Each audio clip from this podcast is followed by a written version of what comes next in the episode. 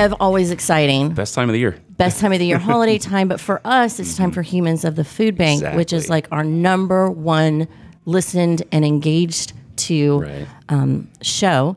And uh, it's because it's all the wonderful people we work alongside, and we're really excited about it. Today's also an additional special edition, right? Well, you just you know the parties keep coming. right? It's all positive, all good vibes heading into 2023.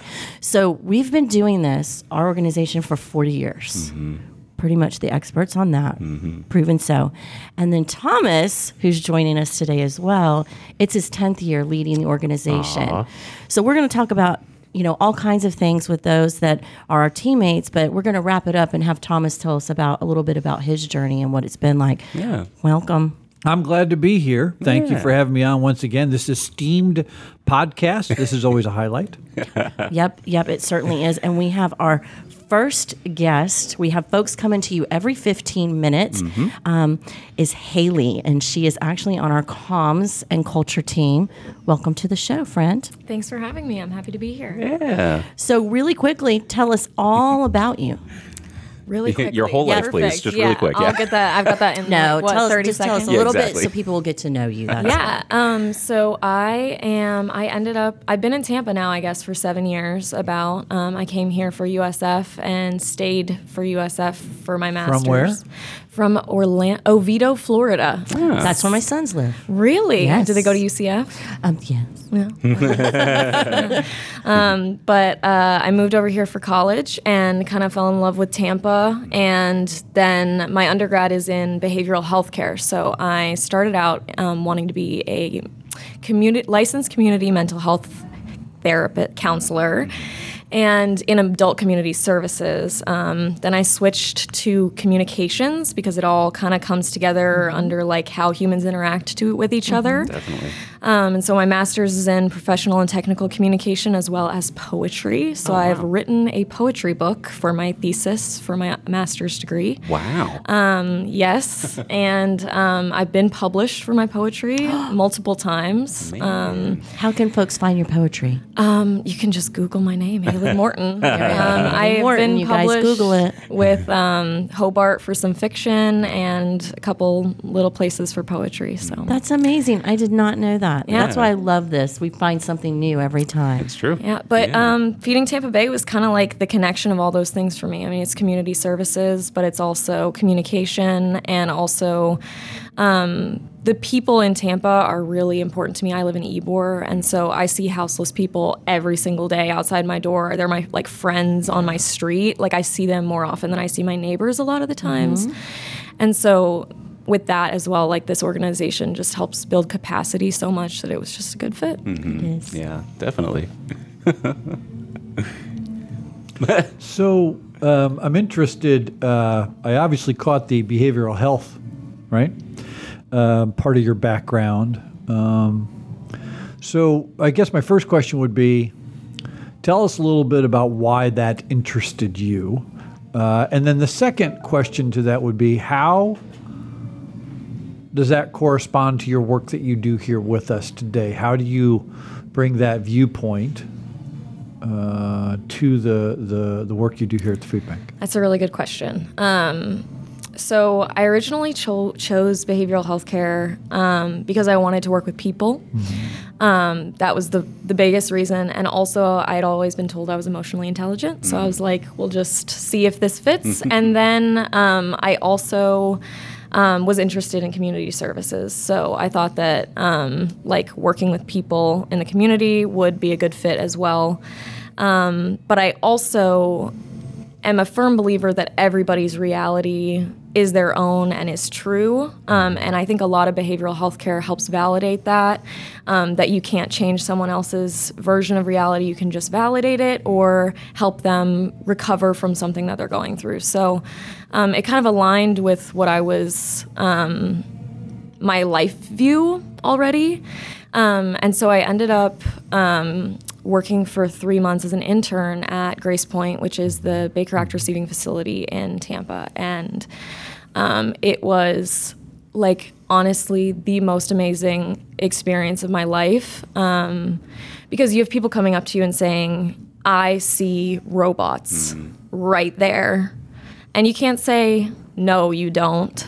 The answer is, okay, what do you need? Because there is a robot right there. Um, and I think that so much of that just applies to everyone.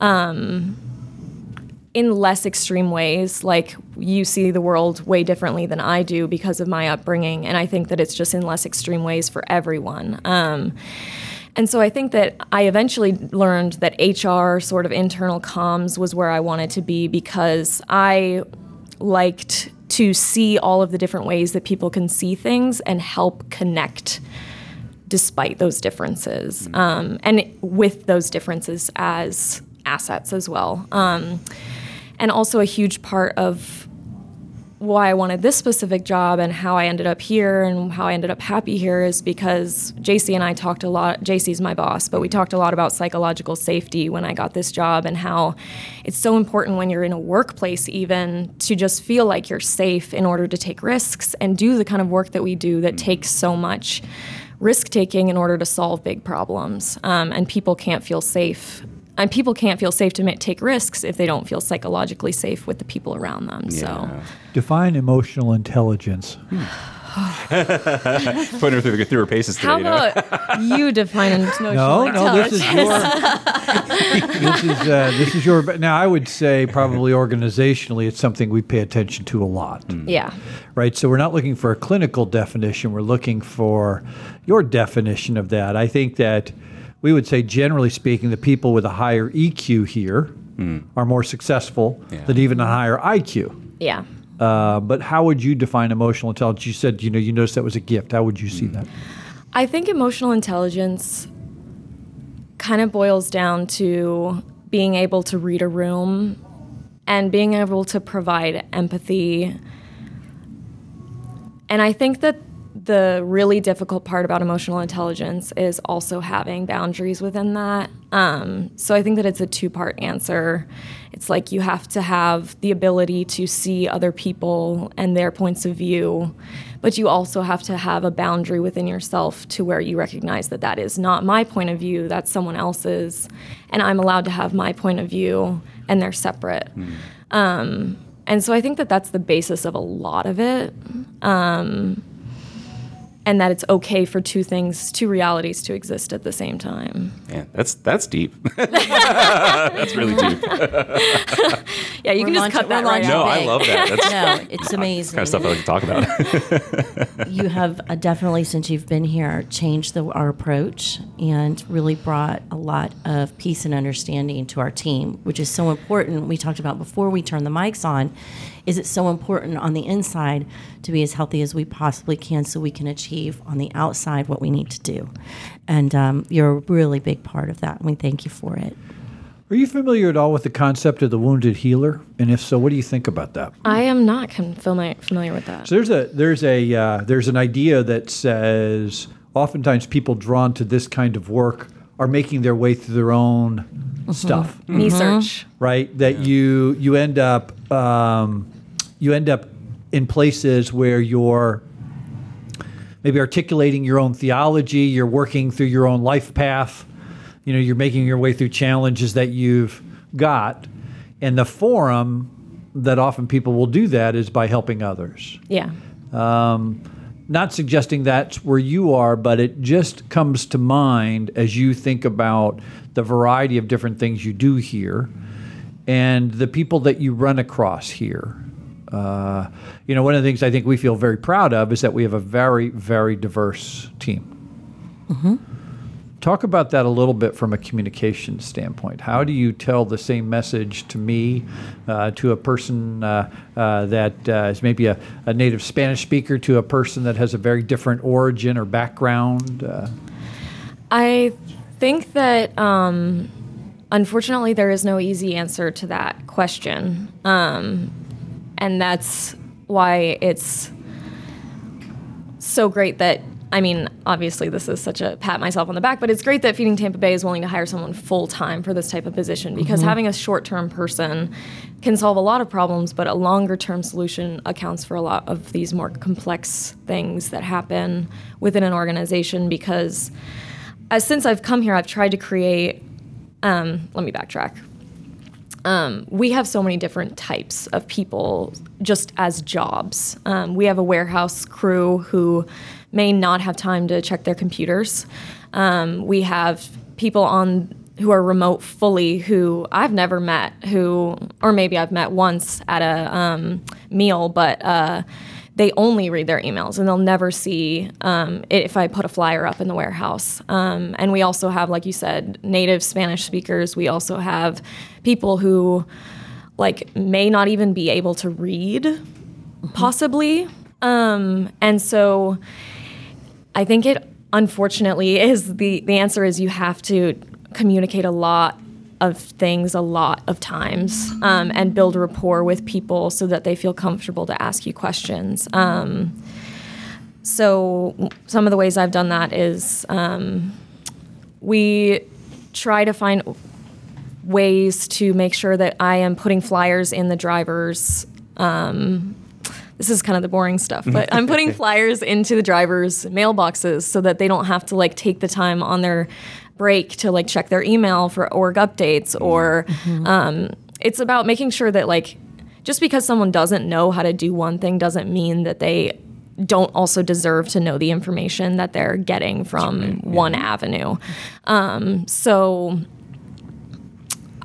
I'll make sure to like offer a physical copy as well as it's the same thing as like accommodations for disabilities. You're just accommodating people on like all different types of levels. Um, Meeting people where they are. yes. Right. Yep.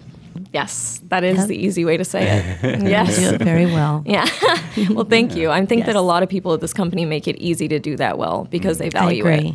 I agree. And the boring stuff is often very important. I was just talking to a friend about yesterday her passion for data analytics, and I was like, she was like, 10 years ago, you couldn't have convinced me that I would ever care about that, but it's important, you know? Yeah, unfortunately, my passion project right now is creating a filing system. there you go. So uh, Everyone has to that have is hobbies. unfortunately one of my favorite things to do. I think so, the listeners Right. want to hear about the filing. yeah, could we get into that? well, We'll have to have you wants back on to update when it's complete. system- exactly, exactly, Its own podcast. Yeah. right, The filing. exactly. I can't wait for that episode. Yeah.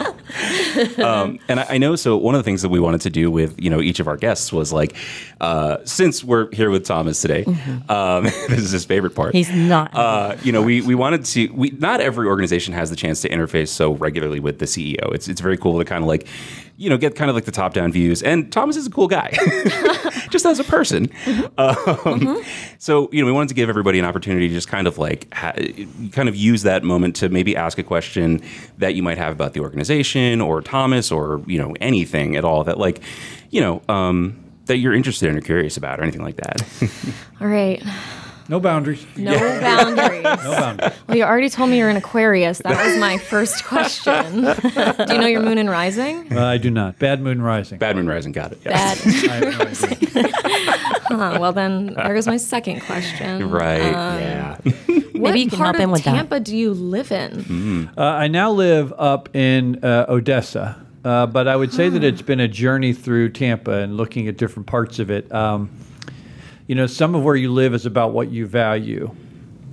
Uh, I lived in big cities for a while and have been through that part of the process. What I value most in life is peace and quiet now. Uh, one of the nice things about my job is it puts me in front of a lot of different folks and around a lot of different people. But as an introvert, that has it, it extracts a, a toll, and I need a place to regenerate. And so being out up kind of the expressway, so to speak, Yeah. uh, allows me to kind of be in a place where I feel much more relaxed. I'm also an introvert. I didn't know you were an introvert. Yeah, significant. you need your sanctuary. Sounds exhausting to be a CEO and an introvert. It can be. I think you know uh, part of what you've talked about in your own journey is is uh, learned behaviors, adaptive behaviors, things that you right. Yeah. Um, and I think like most people, you know, particularly because I've been doing this for a while, I have figured out how to manage what I can and can't do, what I'm good at, uh, endure some things, Yeah. uh, enjoy some things. Yeah. I definitely resonate with some of that. Yeah. Well, thank you so much for joining us Of today. course. I was happy And to thanks be for your great work here. Yes, You're yes, we welcome. appreciate Thank you guys for You're very. And most importantly, us. thank you for who you are. You know, JC and I talk about this a lot, and I love the word. Uh, we're a kaleidoscope here. Mm-hmm. Uh, and I often For think sure. of that image of uh, like when we were kids and you had the little thing that you twisted Mm-hmm. and all the different colors and shapes would come up. That's what I love about the organization is uh, we have a wrench for every nut. Yeah. Uh, and we're happy to be in that place that everybody can walk in here and feel as if they are welcomed, loved, met where they are, cared for as they are, Yeah. respected for who they are, Yeah. It's a uh, and enjoyed thing. for who they are. Yeah. It's a special place. At Jabil, they strive to make anything possible and everything better. From combining unmatched breadth and depth of end market experience, technical and design capabilities, to manufacturing know how, supply chain insights, and global product management expertise to enable success for the world's leading brands. Jabil is driven by a common purpose to make a positive impact for each other, our communities, and the environment. Jabil prides itself on being a purpose driven organization by empowering their employees to get involved with local charitable organizations to create volunteer opportunities for others to give back and drive positive change. So I'm really excited, Thomas. The next guest of the podcast has quite a history, and he's a real treasure, really, to all of us. Yeah. Um, and that is Jack. Just Jack. Just, Jack. Jack. Just Jack. So I want to start out with why just Jack? Well, back in the day, uh, being gay wasn't a very uh, easy thing. And I wanted to be a lifer in the military. So when I was going off base, I used a different name. Jack was a name I could respond to because I had played three different parts in drama. And coincidentally, all three characters were named Jack. So I could respond to it.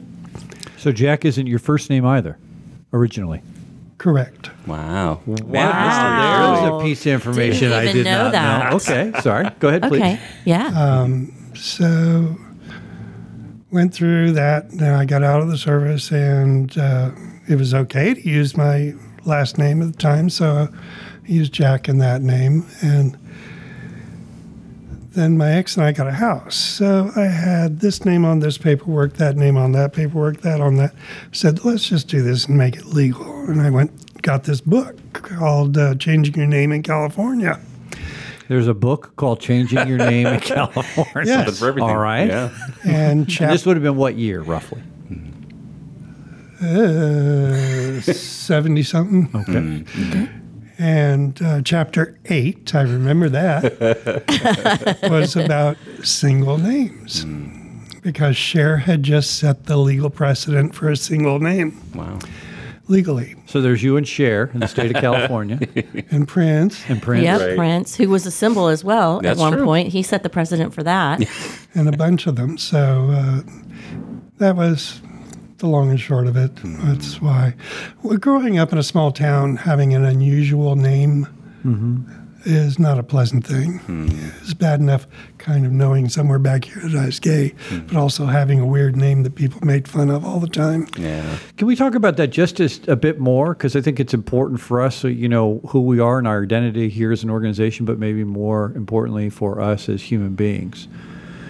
Your own journey of being gay and making your way through a time frame, as you said, in both an institution that you were a part of the military as well as the country that struggled with this issue.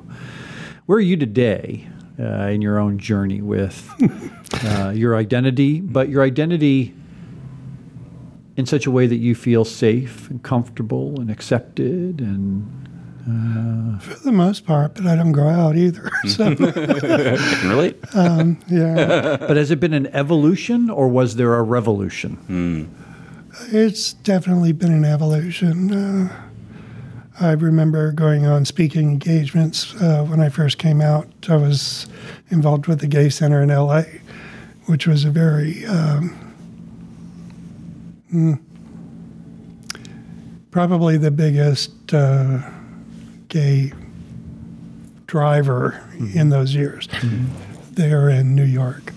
Um, but uh, I go to speaking engagements like at Pepperdine University, where there's 4,000 people in the audience. I didn't cry back then. uh, but uh, talking about uh, what it was to be gay back then and all that.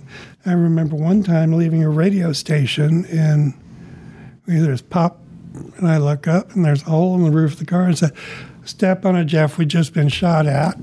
Oh wow. Wow. Do you consider yourself brave in this process? No. What choice did I have? Wow. well, we probably should end the interview and the entire podcast like right there. Just just Yeah. drop the mic. Power statements, man. It. Uh, I didn't feel I had a choice. Yeah. Right.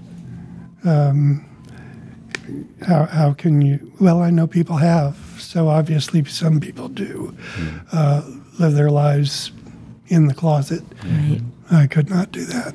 Yeah. Yeah, we're glad you didn't. Yeah, we are. Yeah. We are, and that you spoke up for others as well. Mm-hmm. That is something I'm proud of. Yeah. Yeah. Rightly so. Yeah, absolutely. so we've talked about. I l- first of all, I know from a feeding Tampa Bay s- standpoint, you are the favorite to sit down and have a, a chat with, tell stories. and as you and I were preparing for the podcast, um, for you, a lot what has created you is your travel, and that's what excites you and has made you who you are. Do you have a favorite travel destination or something that really has touched you over the years that you thought was life changing?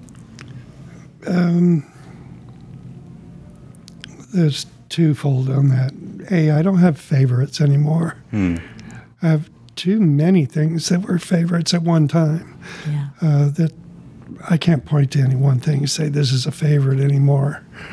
Um, but something that really stuck in my mind uh, was in the Philippines.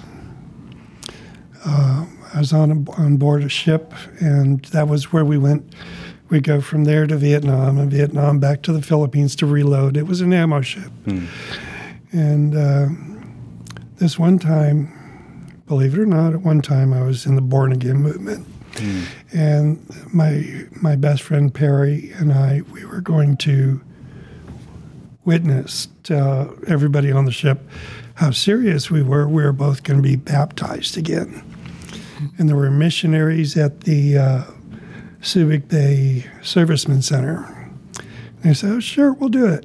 And they got us and about 20 or 30 other guys, sailors, into their little truck. And we went off into the mountains up these deep and winding roads. And they didn't tell us where we were going or anything. They just says, oh, yeah, we know a place. And we get there, and there's this creek, a little deeper in the creek, but they said, we're going to do it here. And they actually dunked us and all that.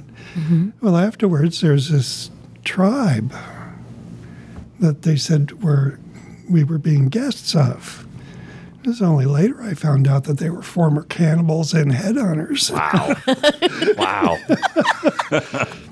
yeah, they, they were showing us around the the site, and the chief had his enemy's ears pinned to his walls. wow. And they all Wow. still had their teeth filed. Wow. It was Wow. and they're all their teeth filed pointy, right? Is that, oh my gosh. Mm-hmm.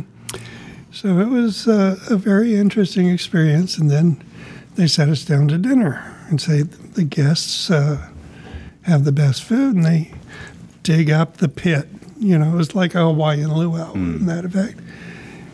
And there in the bottom of the pit is a dog. Oh wow. And I look at Perry and I says, How are we going to eat this? You know, but they're cannibals. We have to. Right. Something about, You something the about the filed The dog or you? exactly. Uh, we ate the dog and actually loved eating the dog. She was delicious. yeah. Yeah. Okay. Yeah. You wow. never would have known. Cultural differences. Right. Right. Need to respect them, and I'm mm-hmm. glad you came out safely mm-hmm. Yeah. with a story to tell. and all your, you know, you got both your ears still. yes. Oh, it, it was a little sweaty there for a while. We said, Yeah, they say these guys have been uh, Christians for 10 years, but what happens if they decide to revert right now? Right, right. Good thing you had your faith at the time to for the whole experience in that window of your lifetime. Right. Mm-hmm, So, Jack, um, you're our longest tenured colleague here. You're here uh, going on 23 years, right? Your next anniversary will be 23 years. Mm-hmm. Uh, how'd you make your way to the food bank? How did you end up coming into this world and this work? When I lived in San Francisco before here, uh, I worked at the VA as a volunteer for six years. I ran their supply room, the process stores, Oh, okay. just just the pens and pencils, staplers, forms, stuff like that, um, as a volunteer. So when I got here, I tried that at the VA. They said, no, the only thing you can do is push patients to and from their appointments and stuff. No. excuse me, AIDS, not supposed to be around seriously sick people a lot. And they said, oh, guess that wouldn't be a good idea for you. I said, no, I thought I could work in some department where you haven't been able to bring in a FT. No, we don't do that here. I said, oh. So I looked around and found TAN at the time, TAN AIDS, or Tampa AIDS Network. And I was there for about a year. And it changed, I changed, and it was time to move on. And Tan used to come to us. At the time, we were Divine Providence Food Bank. One of our four names, yes. Yeah. Yes. And uh, I said, well, let me go see if they need help. And went down and started working at Divine Providence in the sorting room and trying to explain to them why I was there. And they said, don't you need a signature or something? I said, for what? They say, well, is this your probation or something like that? And I said, no, I'm just volunteering. Nobody just volunteers. Wow. So back then, everybody in the sorting room was paid, paid staff, and I was one of two volunteers. Um, and we had to put out ten pallets a day, which was a lot back then. now you have to do that in about an hour, right? Um, and Divine Providence, uh, they got some kind of uh, money. And Cheryl says, Hey, we got some money. You want to work for us? And I And said, Cheryl was the executive director at the time? Yes. Okay. mhm. And I said, I don't know if I can. I was on disability. And Social Security said I could, so I did. And then Divine Providence became America's Second Harvest of Tampa Bay. Then we became uh, Feeding America Tampa Bay, and then we became Feeding Tampa Bay. And there's almost been a change of directors with each name change. And you've seen Yeah, one of my favorite stories, my Jack origin story. I'm here on my first day, literally. And I'm walking around meeting folks, and Jack, at the time, you were the receptionist up front here. Folks saw you when we first came in. You remember we had the whole front entrance was different. And so I was trying to get around and talk to everybody. And I think maybe when I got here, we had about 40 employees. Maybe that's about right a little less. maybe a little less, and uh, got over to see Jack and said, "Hi, Jack. How are you? My name's Thomas. You know." And I said, uh, "Jack, how are how are things going? How are you doing?" He goes, "Well, we had a nice party for Pat, who was my predecessor." And I said, "Oh, that's nice." And There's a pause, and Jack said, "Well, I think we're making progress." and I said, "Well, how's that, Jack?" And he goes, "Well, we had a party for Pat. The executive director before that, somebody from the board took them out to lunch, and they never came back." The executive director before that, the police came and took out, and they never came back. Wow. So I feel like we're moving along. So now I understood what would be my standard Right? when I leave feeding Tampa Bay. If they have a party, I'll know. It's a good Still, standing. my favorite food bank story. Well, about that same time, I guess it was your first week here. Uh, history, history. He he was talking to everybody. In in those days, that didn't take long. As I said, it was about 30, 40 people, and we had been through it. We had really been through it, not only financially, but as far as people coming in, being replaced, and this and that and this and that. And I looked at him and I said, if you're fooling around, hmm. just doing this because, and then leave us, I will hunt you down and kill you. He did share that. yeah. and he looked at me like, Oh. Who's this old Well, there's guy?" one, you know? you know, you're always a little concerned about a person who just has one name. Yes, that's true. that's true. yeah. But uh, he has stayed the distance. Yes. So, Jack, you've had a variety of roles here at the food bank over the years. Any memorable times, moments, things that stick out to you to say, you know, uh, you're our kind of our historian now. Uh, we had Mike Solomon, who was one of the founders at our 35th anniversary. We had him come speak. We had three people that founded us. Uh, Mike's the only one with us, but we had him come in and talk about that. But the 23 years you've been here, any highlights that you think about? Any things that come to mind? Oh, heck, Thomas. It's, uh, hard to pin it all into one Mm-hmm. one answer. yeah, there, there were so many times when, when I'd get up and say, well, is, are the doors going to be chained shut when I get there? Mm-hmm. And, All right. and you went through some of that too, Oh, even yeah, your we- first few years. Yeah, we did. Uh, sweated blood. Mm-hmm. and we didn't find out about it until later. He kept it very under the table and everything's fine. but uh, no, the changes, the growth. Uh, I know Pat, your predecessor, uh, started started us growing. Yeah, she did a nice job. She spread us out uh, into uh, uh, Pinellas. Uh, we had a uh, a warehouse there, Mm-hmm. and uh, we also had the one up in Suncoast Yeah. Mm-hmm. that we ended up owning. Um, they gave it to us, didn't they? Yep. mhm. And then Thomas and says, "Oh my God, we're hemorrhaging money. You know, we've got to do something."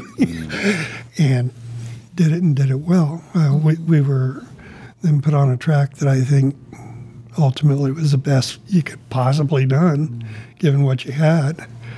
Um, I'm just amazed that you did stick to it and make it the fabulous place it is today. And not saying that to uh, you know to the little thing, but truly. Yeah. Mm-hmm. So we had under 40, and now what do we have on in, just employees? 175, 180. 175, 180, and we went from two vol- volunteers to a database of 50,000 volunteers that made us We or had- helped us And we share. had one truck. Wow. And and, we have six- 65. 65 65? trucks now and 95 million meals mm-hmm. last year. And the thing is, we still have the same 10 counties. Yes. Yeah. Uh, it's just, I don't think people are hungrier. Mm. I think they were just hungry back then. We're just doing it better now, Right. Mm-hmm, mm-hmm. uh, reclaiming more of the food that would have gone to waste, Yeah. Um, and actually getting people to help a little by buying food for us, uh, which back then hardly ever happened, unless we saw. Uh, we don't have any produce. Anybody got any spare money? You know, Wow. and the staff wow. would go out and buy a couple of boxes of oranges or something like that. Man. Yeah, I often think that uh, one of the things I'm aware of, having been around the Food Bank Network for close to 15 years now, is that there are some heroes out there that no one will ever know their name that have done things, the extraordinary, the difficult things. You know, we mm-hmm. often look at the work we do today and say, well, it's big, it's fast, it's difficult. But but I think even going back to your own personal origin story, you said a few moments ago about your decision to share who you were, that there wasn't a choice. I think the people that stood in the early days of food banking, and you would be considered in many ways in the early days of food banking, people that stood in that when it was at its toughest, in my mind, uh, those are the true heroes of this movement that's become what it is today. I've got one story from the hurricane years back in 04, 05, when we had four or five of them crossing the state. we had an agency uh, up in the what they called then the rurals, up around Citrus County and stuff like that. Uh, her name was Hattie, Hattie Hall Ministries, and she's a little old lady, like me now. uh, and she came up in her van to the front, and she was just quivering with indignation. And I said, Hattie, are you okay? And she says, I have seniors drinking ditch water. Wow. Oh. And we loaded her up with water. And told her to come back as often as she could, and we'd fill her up again. We had lots of people just like her during those days. Yeah, yeah. I think the thing that I noticed when I came here, and it was somewhat the f- same way at the food bank I was at before, but I guess because it was just a different experience. I think, you know, I think about people like her, Miss Bonnie, and others, that uh, their courage um, uh, in adversity and their willingness to sacrifice personally uh, to make sure that another human being is okay. Um, you know, people often will ask me, you know, how do you do what you do? I think I- I'm not doing nearly what someone like Hattie or Miss Bonnie has done.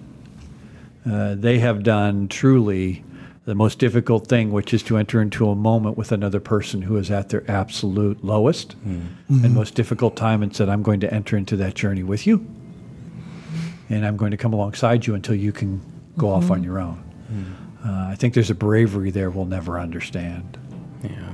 Well, as you said, there's some things you just can't not do. Yeah. Right. Yeah. I, I know we're uh, we're coming up towards the end of the of our time with Jack, and I, I wanted to give you an opportunity. We one of the things we're doing uh, with each of our guests today. You and Thomas know each other pretty well, but we wanted to give everyone a chance to uh, just you know ask any question that comes to mind. You know, it's not often you get to kind of like chat with you know the the head of an organization. Um, and if there's any like any kind of question at all that you have about the organization or you know Thomas personally or anything like that, maybe you know about our future, what kind of eh, what kind of curiosities might you have? Well, when I was still over here at the warehouse, I was right next to his door. If I had a question, I'd stick my head in his door and ask him this is a daily occurrence for you. and say, "Hey, so and so's out in the lobby. You really need to talk to him." He says, "I'm busy, Jack." I said, "No, you really need to talk to these people." and one of them, thank God he did. Uh, they died in a week or two after that. wow. You talking about Ralph? Oh, him too. But no, no, the couple, the Binghams. Yes. But I, I guess the one thing I'd want to ask you, and just more out of curiosity, I guess, when you came to us, I know you had a plan. You plopped it down on the desk. Uh, it was the same thing you took to the board about why they should hire you, I guess. Uh, sitting here today, did your vision come true? Is it far greater or about what you expected, or? You know, I get that question asked of me a lot. I think the good news about substantive change is it happens incrementally. We have had, as you know, because you've been here through all of it, we've had moments where we have risen dramatically. And the good news is we've not fallen backwards. We have we've reached a level and stayed there and then reached another level. But but most change is incremental, so you're comfortable with it as you go along. Right. So if you had told if you and I had sat down together the first time we ever had a conversation and said we'd like to get to 95 million meals, you and I would have died laughing. We don't have that many people huh? but here we are. Right. Uh, so I think, uh, and I, I don't look back much. It's just not my nature to do that. I just, uh, I just keep pushing forward, and I think. So I do think about this question because I, I, I do get it, I do get it asked frequently. I think there's a saying I love that change happens where grace and effort meet. What I feel really good about is is myself and everybody that's been along for this ride has really worked hard. But I think we've also had some grace. Mm-hmm. Along the way, we've gotten breaks here and there. You've witnessed some of them, that moments happened, that people came into our world that offered us a pathway forward that we didn't know existed. So, are we further along or behind where I thought we'd be? I never thought this far. Uh, didn't occur to me. I think, as I've shared before, I wrote down three goals when I got to Feeding Tampa Bay. I wanted a million dollars, excuse me, $10 million a year in revenue, annual revenue. At the time I got here, we were under 3 million a year. I wanted a million dollars in the bank because I thought that would give us some stability. And we were in the red most of the year. Oh boy, we were, it, red would red would have been nice.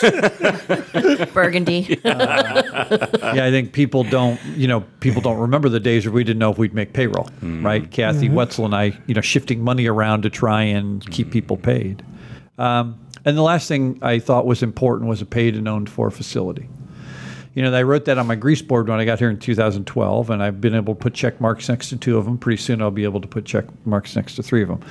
But those to me were the things that I felt like if we accomplished those, the future of the food bank would never be in jeopardy. And I think, Jack, to me, that's always been the most important thing because, as you said, when I got here and we started doing this work together, you and I, the food bank was in peril. We didn't know if it would exist. And as you said, it had a long history of not knowing it would exist. And given the importance of what you shared about Hattie or anyone else, uh, the person who is in need of a meal, uh, friendship, service, support, uh, we can't not be here. You know, maybe if there's a theme of this interview with you, you can't not do it. Yeah. you know uh, and, and let me finish our time together by saying this i love you and i love working with you and i'm proud to be doing this with you and alongside you thank you I think that speaks for all of us. You mm-hmm. are a treasure. And thank you for very originally nervously coming to sit with us at the table. I'm so happy our listeners get to meet just a little bit of you because we're very fortunate to have you. Thank you. Thanks, Jack. Everyone deserves an opportunity to make memories around the table with friends and family. But the reality is that so many people have to go without. This season, you can play a pivotal part in giving the gift of cheer and good health by donating food to school children, families, and seniors throughout the community. Your contribution will truly be savored. Go to feedingtampabay.org slash feed the season to give the gift of nutrition for the holidays. That's feedingtampabay.org slash feed the season. Awesome. Keeping it Next going. up in the hot seat, somebody who I really enjoy working with. Um, we do a lot of stories together when it comes to our food pantries. RJ, welcome to Stick a Fork in It. Thank you. Thank you. I'm very excited. This is a really joyful time for you.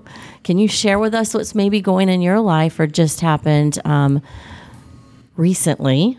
Sure. Yeah, absolutely. So, um, last mo- or two Mondays ago on the 21st, I actually uh, got married up in St. Augustine Oh, And how long have you guys been together? um, for about four years now. Okay, okay. And then what is her work? Uh, so, she works as a medical assistant up in Jacksonville, but now that she's moved down here to Tampa, uh, she's clearly uh, looking for a new job. Long Gotcha. commute to Jacksonville. Yeah. yeah. Gotcha. so tell us a little bit about you. What, where are you from? How did you end up here at Feeding Tampa Bay? Sure, sure. So I actually grew up in uh, Marietta, Georgia, which is like 20 minutes north of Atlanta, um, and spent most of my developing years there up until after college. And then after that, was looking to be a little bit more involved in community after college. So decided to go to Jacksonville for a stint, which I actually that's where I met um, my now wife, uh, and what's her name Audrey. Audrey. Thank beautiful you. name audrey uh-huh Um, so that's where I actually met Audrey, but we we knew each other for a while. Our parents actually knew each other back in New York, twenty ish years ago. So Wow. when I went there, it was just um, serendipity. Yeah. well it's what, what did you go to school for what was your major in college I actually studied exercise science. Wow. So a lot different than what uh, were you th- what what was that uh, convenient was that uh, a passion what what caused you to study that Yeah, it, it was actually a, a funny story. So I never did well in school, um, elementary through high school. It wasn't until senior year in high school when I took anatomy and physiology. It was the only subject I Really? did mediocre in. Um, it was easy for me to memorize the things that they were asking, bones and muscles. Uh, so I thought that was a sign. So I took that and tried to find any kind of study that focused on health and you know health education, anything like that. And exercise science was the closest thing in my nearby college. Did you anticipate? Um, I'm thinking uh, working at gyms, uh, gym teachers in schools. Did you anticipate any of that? Was yeah, that- yeah. So when I first started, I you know we learned physical therapy and occupational Okay. therapy was your first target. Uh, so everyone in the first year of exercise science, they asked you know in the class. I remember the first day, who here wants to be a physical therapist? Seventy five percent of the room raise their hand. Everyone wanted to go. And the funny thing, they actually did it again our fourth year, 10%. Wow. a couple of people, they realized the, um, you know, what it, it costed to become a physical therapist, occupational therapist. So um, for a while, I, I tried different realms and found myself as a, a personal trainer. So I was working as a trainer when I first started and did it for about 10 years. Oh, really? You did it that long? Yeah. Did you do that uh, with your own client base, or did you work out with uh, out of a shop? Both, both. So started at an employee fitness center in college, and then um, as I left, I worked at here in Tampa at uh, more private clients. I worked in public gyms over at the JCC, over at Tampa General Hospital. Um, so a little mixture of employees, public, and private. So, next question would be: How in the heck did you end up at Feeding Tampa Bay? Right. Hunger relief in general. Now How we're that- really dying to know the answer to that kind of see the help hunger Yeah. relief, but Yeah. how did you make that shift? Find it. So um, after after college, you know, I, I wanted to be a little bit more involved in the community than I was in my four years. So attending AmeriCorps was that next option. One of my uh, mentors told me about it. She said, you know, she's been in career for a while, so it's a little too late for her. But if she could go back and do something different, that's what she would have done. Um, so that convinced me to move to Jacksonville, stay there for a year. So I worked in Macclenny at the health department there. That's And- not Jacksonville. it's, not, it's not Jacksonville. I lived in Jacksonville, but traveled to Macclenny. West. Um, very out there, very out there in Baker County. Um, and I was a health educator for the high school there, Baker County High School, and did um, drug prevention education, met with students one on one. And this, in my head, was, you know, I did the wor- I did the employee workforce uh, development, health promotion activities. Let me see the community health side of things. And that was like how I kind of felt to be more involved and see which direction I want to go. And I absolutely loved it. With the AmeriCorps project, I was there. Not only did we do the service at the health department, but I had to work with the cohort of 26 of us to be more involved in Jacksonville um, community projects. So, community gardens, uh, Martin Luther King service days, uh, Special Olympics, and things like that. And I just felt so much more passionate and felt a lot more invested in community health work than I did in employee health work at the moment. Um, so when I came down here, you know, I, I wanted to do that, but navigating a new land is it's always the hardest thing to do. Um, so I actually was going to coffee shops and try to find places to stay more involved. Um, and I remember telling you this story in my first interview, but my first week or second week uh, at Buddy Brew Coffee Shop, which is great. Um, I saw somebody standing in line with an AmeriCorps pin, which very familiar with that pin, and I, I wanted to tell myself, okay, don't be weird, just go up and say hi. like, and that's that's very difficult for me to, to go up to somebody strange, cold, and ask them. But I mustered up the courage 20 minutes after doing a little self talk in the little counter um, to find out that you know she, I, I believe, was an AmeriCorps member, but she now uh, was an employee at Feeding Tampa Bay, and her name was Vanessa. Okay, yeah. And I asked her about it, like, hey, I, I see your pin. What do you do? Is there anything I can do to be involved or just volunteer? And she told us about a special um, volunteer role at the time for health educators. So working with um, a, uh, a woman. And the name's escaping my mind, but she was a health educator here for a while for mm-hmm. programs. Mm-hmm. So she introduced us. I had a meeting, and that's when Feeding Tampa Bay was put on the on my purview when I first moved to Tampa. Yeah, so Vanessa was our first ever Vista we hired, mm. right? So we had she was a class of five, uh, as I recall, and she was the first one we hired uh, from that, and it's mm. been an enormously successful mm-hmm. opportunity for us to to gather, you know, uh, colleagues that that uh, I think the interesting uh, part to me is that folks have come into this work younger and younger, you know, with a sense of, hey, I have a better idea that I want to be involved in the community in a different way. You know, you've, you've shared that twice now saying, you know, I, I had this sense that I wanted to participate in the community more meaningfully. Maybe describe your job here a little bit and how that allows you to be involved in the community, like how you're able to, to live into kind of what you, uh, you feel strongly about. Sure. Um, so here at Feeding Tampa Bay, I'm the community programs coordinator for the child hunger team. Uh, so in that role, I work with some coworkers and colleagues, and we work with school champions in the area that are in middle schools, elementary schools, high schools, colleges, community centers to help them develop their food pantries in their area to serve whoever they typically serve. So for for you know school champions in a middle school, they're serving the, the children and the families, and the whole idea of it is for the convenience of it. We limit time, money, and, and distance traveled for these parents to access food um, to support their families instead of having to travel somewhere else. So I know it sounds like a dumb question, but what do you think about all that now? What do you think about your work? How do you, you know, if you were to go home to Audrey, what would you say to her, you know, about what you're doing and what you're experiencing? I, th- I think I get a lot more out of it than the people I serve. Mm. I think being involved in this kind of work and being able to see the impact it has and, and the reach that it can have, it's so much more different than doing a one on one training with somebody or doing education with counseling. The reach is something that I couldn't even fathom in any other job. And it's something that I think I'm really proud of, but also very nervous about all the time mm-hmm. because I don't want to mess it up. Yeah, I think you always, one of the, one of the things that's important to all of us, I think, is we have a sense of obligation and responsibility. Yeah. Right. I think uh, I used to say to one of my board chairs, uh, she would say, "How you doing?" And I said, "There's not a day that goes by I'm not enormously excited nor scared to death." and I think what you learn over time is you just hold both equally. Right. Right. You know, they're both going to be there. You just understand that they're going to be present. I, I, this just this question comes to mind, and so I'll ask it of you. I don't. Oftentimes, one of us are, or we're close to one of our parents than the other. But have you had a conversation with your parents about your career now and uh, had the chance? Is that something you would have done? And if you have, what was that conversation like? That's a great question. Um, I think any parent is probably most concerned about the well-being of their child and making sure they're getting a job that um, one makes sense for them, but two is going to provide for them yeah. and their family. Right. So when they found out you went into nonprofit, they're like, dude, you went what to college. he has a private you know, clientele and then took the dive. Right. Right. So there was there was that little hesitation at the time too. When I, I took this job, there was an offer. Um, with another that had you know different compensation obviously so it was something that they always knew I, I always followed you know what I was passionate about. So they knew their arguments weren't going to hold up for very long.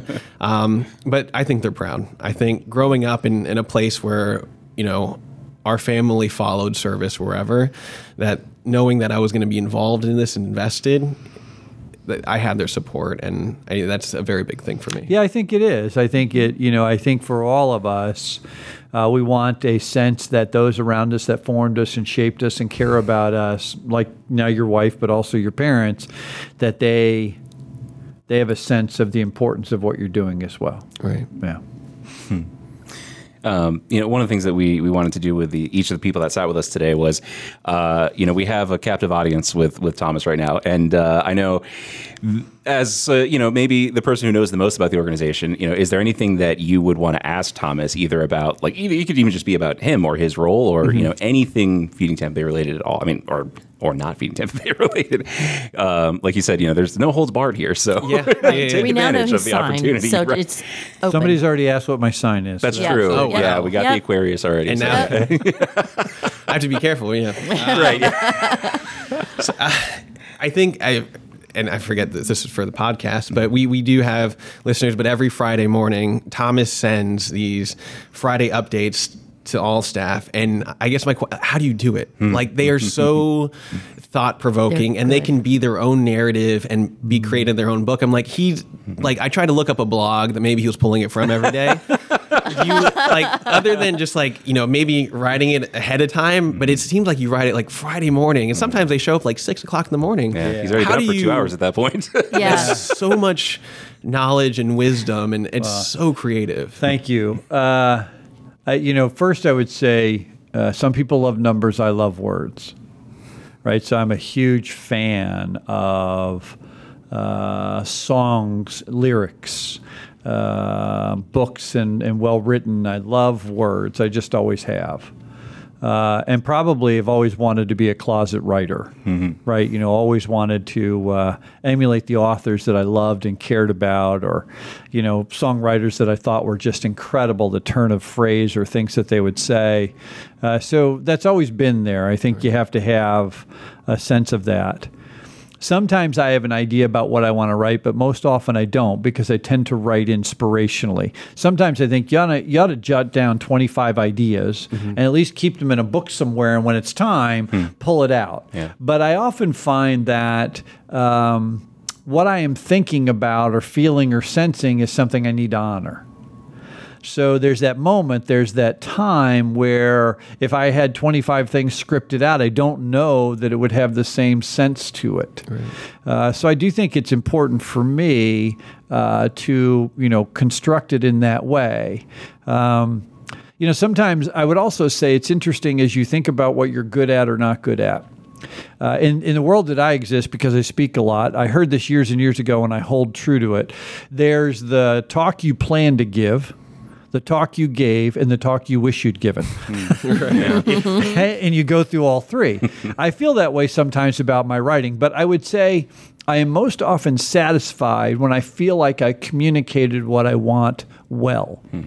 It doesn't mean it always hit the mark, but I'm I'm aware when I get it right that okay, this this is what I was trying to articulate.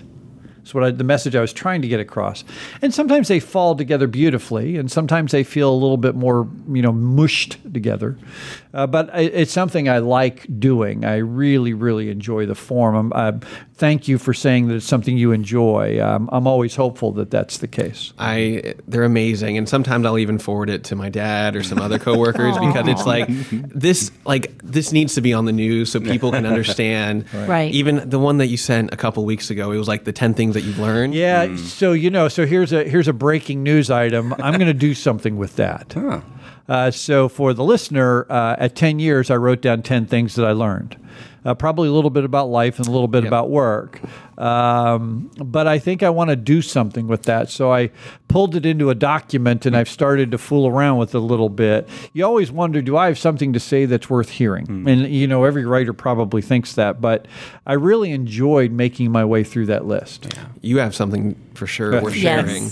and I, I even printed it out. It's in my cubicle just to Oh, remind wow. me. Yeah. Because it was just like, you know, you can't, you have to buy that knowledge for other people. But here we get it for free every Friday. That's true. That's and very it's true. something that I, I'm very grateful Thank to be you. here for. That's nice of you to say. Thank you. We do. What a great question. That's like the the all star question. Well, thank you for joining us around the table. Absolutely. Um, Thank I you. want to give you crazy props. Um, your supervisor was out on maternity leave, and you were left in charge of a lot of things that you did flawlessly.